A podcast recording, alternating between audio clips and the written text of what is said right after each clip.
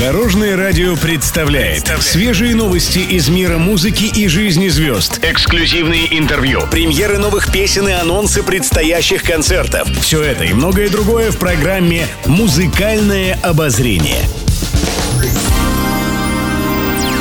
Спонсор программы ООО «Ашан». В «Ашан» вернулись ударные цены, чтобы вы позволили себе больше в новом году. «Ашан». Цены ниже, праздник ближе. Добрый день! В студии Алена Арсентьева, и это программа «Музыкальное обозрение» на Дорожном радио. Пишет пресса. Юлия Савичева в свежем интервью рассказала, как прошел у нее 2023 год. Дочь певицы Аня пошла в первый класс. Это, конечно, для Савичевой одно из важных событий этого года. Также артистка отметила, что получила много наград, в числе которых и премия «Звезды дорожного радио» за песню «Желтое такси». Помимо этого было много проектов и концертов. В общем, по словам Юлии, год был очень успешным и ярким. Встречать праздник исполнительница будет дома с семьей. Так как год был плодотворным, Юлия отказалась от выступлений в новогоднюю ночь. Она решила отметить праздник в кругу близких людей.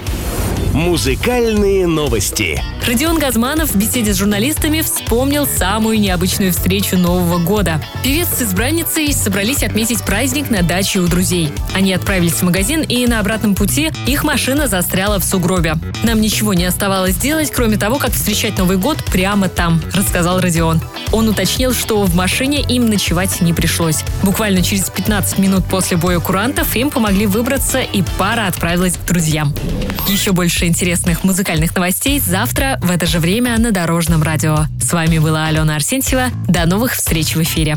В Ашан вернулись ударные цены, чтобы вы позволили себе больше в новом году. Тысячи товаров по супер низким ценам ждут вас. Подарки для близких, елочные украшения, деликатесы. Все для всех и по любому поводу. Цены ниже, праздник ближе. Ашан. Все выгодное тут.